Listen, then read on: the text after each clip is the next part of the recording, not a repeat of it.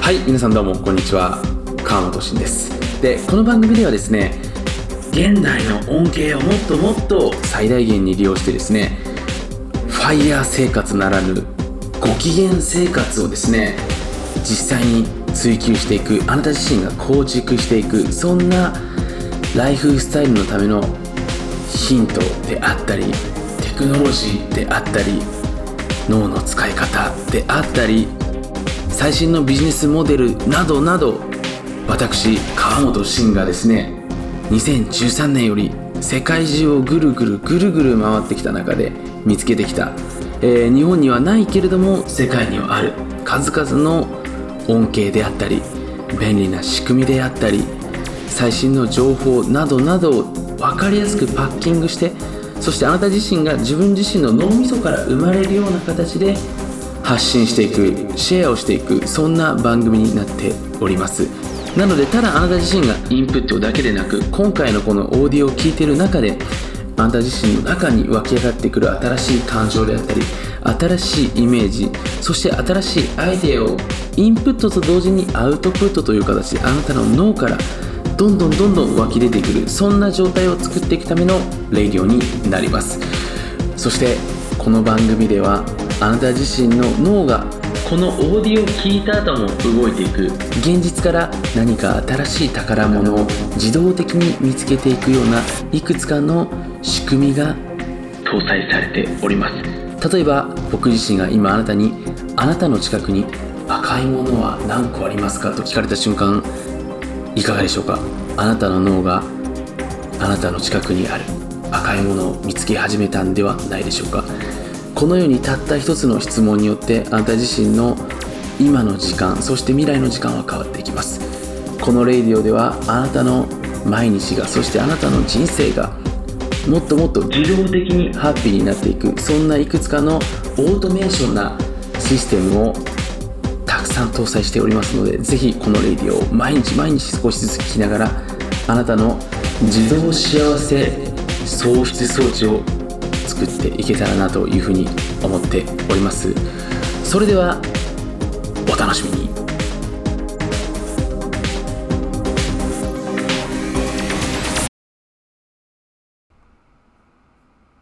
はい皆さんどうもこんにちは。川本でございます。幸せ経済的自由ライフの始め方ボリューム9ということでね、えー今回もお話ししていけたらなというふうに思いますが、えーその前にですね先週の振り返りということでね、えー実際にま今回これ聞いてくださってあなた自身も先週1週間のね動き自分はねなぜこういう動きをしたのか、えそしてその動きの中でねどういうことを学んでいったのかっていうのをですね、えやっぱり客観的に見て、え思い返していく。そしてねやっぱそこで学んでいったことですね、えそれをやっぱりね自分の人生に取りりってことでやっぱり自分の人生っていうのは変わってきますので当然ながらね今までと違う結果を、望むのであれば今までと同じ行動をしていたら、当然ながら同じ結果にしかならないわけですよね。なので自分のやっぱり行動をしっかり振り返ってなぜこれがね、えー自分はこういう行動をしたのかっていうのをやっぱり振り返ることによってですね、え未来っていうのはより良い方向に形成されていくんじゃないかなということでね一緒におさらいしていけたらなというふうに思います、まあ、僕はですね先週はワクチンの方を打ちました、えーモデルナさんですね。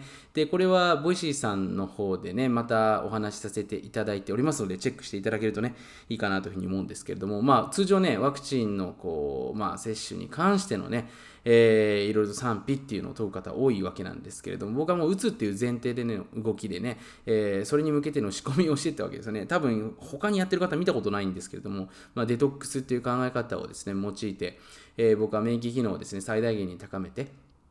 まあ、今回接種に向かったので、まあ、非常に、まあ、あと今回メッセンジャー RNA の方がですね、えー今回の僕が打った、まあ、ファイザーさんもそうなんですけど、外遊されているっていうところからね、それの対策もバッチリね、自分の方ではしていきましたので、まあ、ちょっとそういうね、医学的な話も聞きたい方は、えー別のところで話してますので、それね、チェックしていただけるといいんじゃないかなというふうに思います。まあ、そんな中ね、特に僕はエネルギーダウンせずに、先週もですね、えーかなりがっつり未来の方を作れたんじゃないかなというふうに思います。週末の方はですね、えー今回、 Voicy さんからもね、数名か参加されていましたけれども、まあ、ホテルですね、僕はですね、ホテル生活を、えー、かれこれ5年近くね、行っておりましたので、まあ、年間宿泊数、本当に半分以上はホテルですよね。僕の、まあ、人生で一番払ったお金ってホテルなんですけれども、えー、まあ、その中でのね、tips の方をシェアさせていただきました。まあ、あとね、先週はバーベキューをしたりとかですね、えー、自分のその、まあ、趣味の方でもある、まあ、最近テントにはまっていましてね、僕のバルコニーにもテントが設置されていて、まあ、ポップアップテントって言ってね、こう3秒とかでね、組み立てられるテントがあるんですけれども、それをね、ビーチに持って行ってあの読書したりとかですね、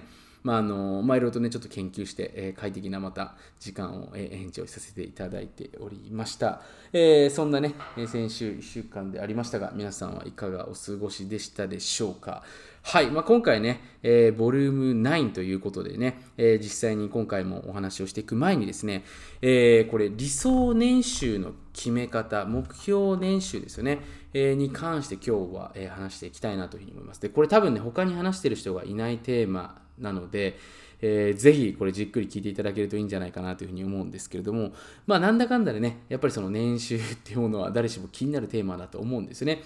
で、実際に僕自身もね、年収いくらなんですかっていう質問をまあ聞いてくるんですけれども、これ正直な話をするとですね、トップクラスの人になればなるほど、まあ僕自分で自分のことトップクラスって言ってるわけではないですよ。なればなるほどですね、えー、年収っていうのを結構決めてない方が多いんですよ。どういうことかっていうと、まあ、例えばこれ一つのアイディアとしてなんですけれども、役員報酬としてね、えー、まあ、これ僕やってるか知らないですよ。あの、あくまでもね、あの、フィクションという形で聞いていただければなと思うんですけど、役員報酬をね、例えば税率がかからないレベルにしますと、例えば日本だったら120万かな。えー、で、それに対して、まあ、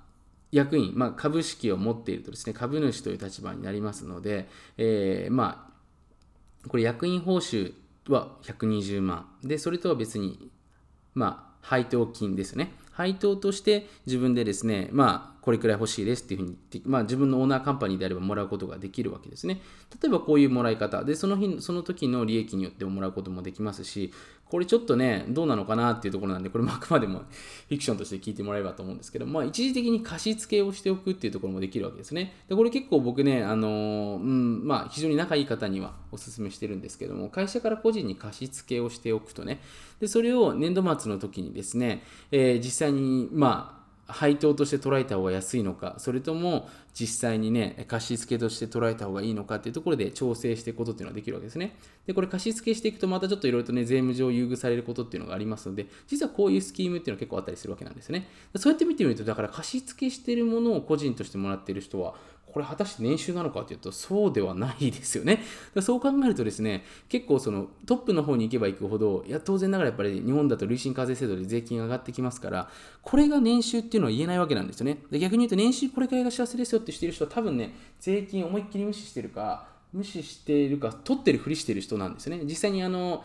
それぐらいのやっぱり所得になってくるとですね、いかにして税金が重いかっていうのはよく分かってますから、まあ、そういう仕組みをね、皆さん取るわけなので、その辺がちょっとあるのを踏まえた上で今日は話をしていけたらなというふうに思います。で、一般的にですね、まあ、これ会社員の方のやっぱり年収、例えば1000万とね、自営業の年収、まあ、売上ですよね。まあ、粗利としましょう。粗利1000万でちょっと変わってくるわけですよね。で、当然ながら自営業者の方であれば、自分でね、コントロールできる立場にいますので、えー、まあ、1週1000万でもですね、非常にまコントロール、まあ、いろいろ控除、税金含めてコントロールできますので、手元に残るお金増えたりするわけですよね。で、方や一方、例えばね、お勤めの方、まあ、会社員で、えー、例えば1000万、てもらっちゃうとですね、累進課税引っかかっあの税率高くなっちゃいますけれども、例えばね、粗利、えー、1000万でね、自分の奥さん、奥さんにももちろん手伝ってもらってですよ、奥さんに500万で自分が500万であったら、最終的にやっぱ残るお金って増えてくるわけですよね。一概にね、だからその年収いくらが幸せかっていうのをですね、えー、これあらかじめちょっと覚えておいていただければなというふうに思うんですけど、知らないわけなんですよ。だ僕がお勧めするのは、今回まあ理想年収の決め方とかそういう話をしているんですけれども、そもそも論としてですね、えー、そこにフォーカスをしていくと、実はあんまり手元にお金が残らないかもしれませんよっていうところね、ちょっとまず覚えておいていただけるといいかなと思います。理想年収じゃなくて、コントロールできる収入を作っていくっていうところが、実は幸せに密接的に結びついていくわけですよね。だから僕自身はですね、あの、2012年、あの、まあ、世界中のホテル泊まったりとかしてましたけれども、まあ、全部をね、えー、経費計上してたわけではないんですけども、比較的ね、旅行に関して経費計上していたので、まあ、これは僕の事業にとっては非常に良い投資だったと言えるわけですよね。で、それっていうのは僕の税引き後の、えー、ところからね、払っているわけではありませんので、最終的に手元に残るお金っていうのは増えていくわけなんですよ。なので、えー、そうやって考えてみるとですね、ちょっと一概には言えない。ただ、僕の場合は会社経営をしていた立場からお話をさせていただくとですね、大体まあ売上いくらぐらいからね、まあ、その安心してくるのかっていうメンタル面の部分を僕の経験とですね、僕の周りの人と話した時から話してきますけど、正直ね、1000万円ぐらいってあんまり変わらないんですね。で、これよくね、1000万円がいいんじゃないかって言うんですけど、1000万円ってそんなに生活変わらないんですよ。僕、1000万円の時も、あのー、まあ、会社の売上レベルですよ。まあ、売り売り1000万だった年っていうのは正確に言うとないんですけれども、それを一気に超えちゃってたので、ないんですけれども、ただ1000万円ぐらいに近いような月収、月の売上ですよね。月収を取ってた時っていうのは、えー、どんな状態だったかって、そんなに使おうと思わなかったですよね。で、やっぱりその、大きく変わっていったのはやっぱり年商でいうと3000万ですね。粗利でだから、まあ、それくらい出始めてきたときに、初めてね、え、まあ、いろいろとちょっと、まあ、使えるところが増えてきたというところでね、まあ、ホテルだったりとか、そういったところに使ってきたんじゃないかなというふうに思っておりますので、まあ、よくね、幸せな小金持ちは3000万と言われてますけど、これは確かにね、間違いじゃないんじゃないかなというふうに思っております。ただね、そのあたりからやっぱり税金っていうものがね、非常に気になってくる、あの、年頃というかですね、えー、部分にはなりますので、この部分でね、やっぱり税金の勉強っていうのを始めていった方がいいんじゃないかなというふうに思うわけですよね。はい。なので、ちょっとまだ税金の話になっていくとですね、僕、税理士免許持ってないので、いろいろずれてしまいますので、こういった話はですね、えー、僕と直接会った時にね、え、こっそり聞いてもらえれば、あくまでフィクションのね、話をできるかなというふうに思いますので、その時にしていただければなというふうに思うんですけれども、なのでね、よくね、年収700万から幸せがね、止まるとかっていうんですけど、これもちょっと関係はないんじゃないかなというふうに思いますよね。まあ、何を根拠にね、そういった、あの、まあ、研究っていうのをされているかにもよりますし、その方のね、まあ、これコロナもそうなんですけれども、まあ、どこをですね、比較対象としてやってるのかっていうところによっても全く変わってきてしまいますので、あんまり一概にね、年収いくらかっていうのは言えないと思います。ただ僕の周りでね、年収が上がっていって幸せな人もいますし、上がなくてね、あ、すいません、上がっていってやっぱり幸せじゃなくなってる人もいるわけですよね。で、その違いが何なのかっていうのを見ているとですね、結局やっぱり愛されている量なんですよね。で、当然ながらやっぱりね、年収1億取ってもですね、え不安で不安が仕方ない方っていうのは当然ながら不安なわけですよね。でも年収、例えばね、1000万円でもものすごく愛されている方がいるのであれば、それはそれで非常に幸せなわけなんですよね。で結局、いくらがいいのかっていうのはですね、あのあんまり、えー、重要ではないということをね、まず覚えておいてください。ただね、ビジネスやるんだったら、僕おすすめするんだったらね、まあ、ソロカンパニー1人で会社やる方だったら、やっぱり最低でもね、えー、2000万程度っていうのは欲しいわけですよね。まあ変な話、あんまりね、あの年収上がってないと、まあ変な話、サラリーマンやってた方が、まあ、お得なケースっていうのもあったりしますので、その辺考えるとね、あのまあ、最低でもそうですね2000万ぐらいはやっぱり目指したいなっていうところは僕としては、えー、おすすめのラインかなというふうに思っておりますね。はいまあ、またお勤めの方だとね、ちょっと変わってくるんですけれども、なので、まあ、その年収っていうところを今日はね、自営業っていうベースで見ていくと、そのレベルになってくるんじゃないかな。まあ、年商、自分でコントロールできるところですね。で、そこからまあ、いろいろとね、粗利で出た後に、まあ、いろいろ自分でコントロールできたりしますので、そういうになってくるとね、まあ、いろいろと、まあ、幸せというか楽しさが増えてくるんじゃないかなというふうに思います。で、あとですね、まあ、その年収っていうよりも、結局その、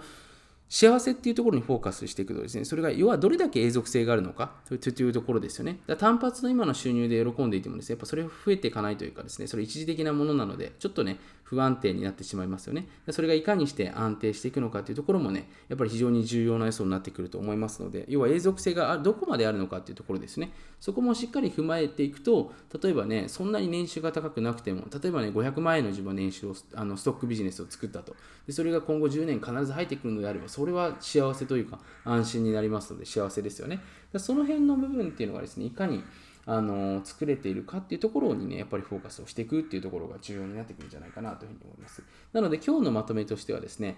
コントロールできるやっぱ年収を作っていくってところですね。自分で操作できる年収、自分がだから上げたい時に今月必要だなっていう時に上げられるような状況を作っていく方が、え、価値が高いよっていうところになります。だいくら年収を目指すっていうよりもコントロールできた方が良いよっていうところが、え、今回僕自身の経験も踏まえてね、のまとめになります。で、まあ、一般的にね、経済的自由って言われているラインっていうのは、ね、300、まあ、さあの年収3000万って言われてますけど、これね、日本の累進課税で見ると40スーパー取られるのかな、50, 50をいくな、いきるので、残ってくるお金って、だから1000いくらかしかないですよね。そう考えると、ほぼ残らないわけじゃないですか。だからちょっとそう考えるとですね、あのうん、どうなのかな。で、そこからまたね、家賃とか、まあ、まず税金やってない人っていうのは、またどんどん支払いが増えていく感じになっちゃいますので、あと、見え量っていうのもね、人によって払ったりしますので、そう考えるとあんまり手元に残らないですね。手元に残る、コントロールできるお金で、えー、しっかり、まあ、年商でね、3000万ぐらい作れる、2000から3000ぐらい作れると、まあ、それなりに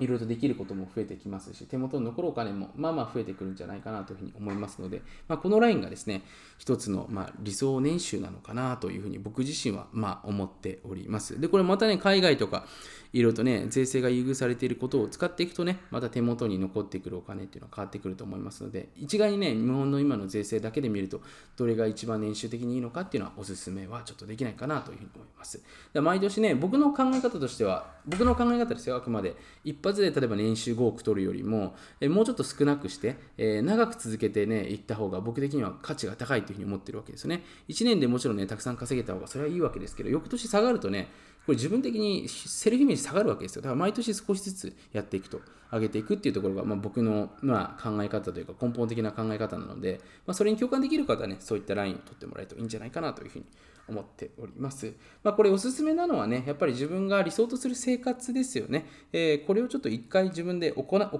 ってみるっていうことを僕はお勧めしております。まあ、これね、最後、これ僕の年収、理想年収の決め方のまとめとしてね、お話しさせていただくんですけども、僕はですね、年収2000万がいいんじゃないかなっていうことを決めました。で、これ、22歳の時に決めたんですけど、これ直感的に思いついたっていうわけではなくてですね、実はかなりあの体感レベルでですね、決めた数字になりまして、まあ、香港でね、当時その、えー、まだ香港ドルが13円ぐらいだったかなの時にですね、2010年だったんですけれども、あのまあ、ホテルに泊まりまして、当時ね、えー、僕の中では、フォーシーズホテルっていうホテルがね、かなりかっこいいホテルだなっていうことでね、え、まあ、すごい丸っこいバスタブ付きのホテルに泊まったわけですよね。当然ながら、まあ、当時スイートルームなんていうのは、まあ、泊まれませんでしたので、まあ、一般のスタンダード、ちょっと、まあ、大きかったかな。えーまあ、そういう部屋に泊まってですね、まあ、あのお風呂にテレビがついてるとね、まあ、そんなホテルを炎上させてもらったんですけど、要はその時に自分が金額を見ないでね、自分がしたい一日がどれくらいかかるのかなっていうのを計算してみたわけですね。で、それを見てみると、僕の場合ですね、6万、えー、7千ぐらいだったわけですよね。だかける30してみると、毎日それやったら、まあ、これ税金考慮しないで考えると、大体200万ぐらいですよね。だから200万ぐらいで、電気で2400万程度っていう感じなので、でそこから見せたわけですね。で、その自分の、これポイントですよ。あの、自分の1日の中で、どこが経費計上できて、どこができないのかっていうところもまた見ていった方がいいわけですね。それによってやっぱ手元に残るお金と、また自分の年収っていうのを調査して、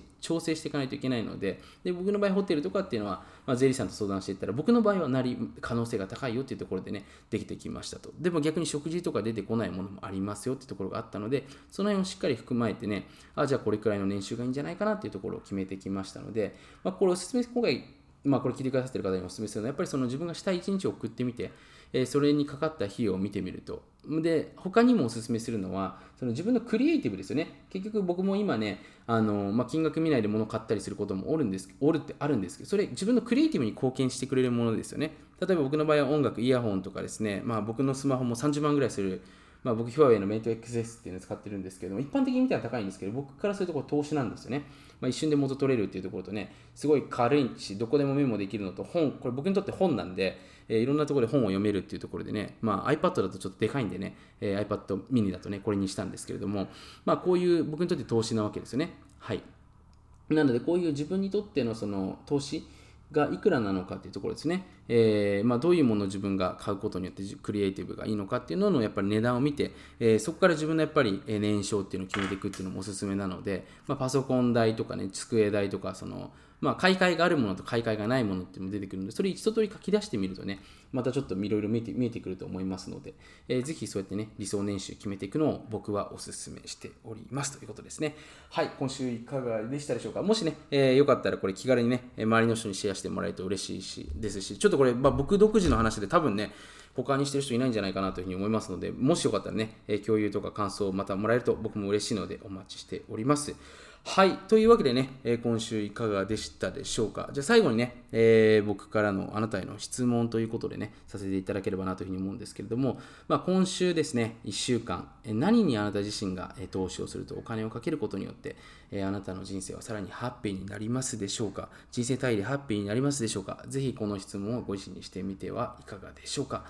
はい、というわけでね、えー、ボリューム9の方も最後までご覧いただいて本当にありがとうございます。また次週お会いできるのを楽しみにしております。はい、今回のレディオいかがでしたでしょうか？ぜひ今回のインプット、そして今回のインプットを通して動き出したあなた自身の脳、そこから生まれてくるアイディア、これらを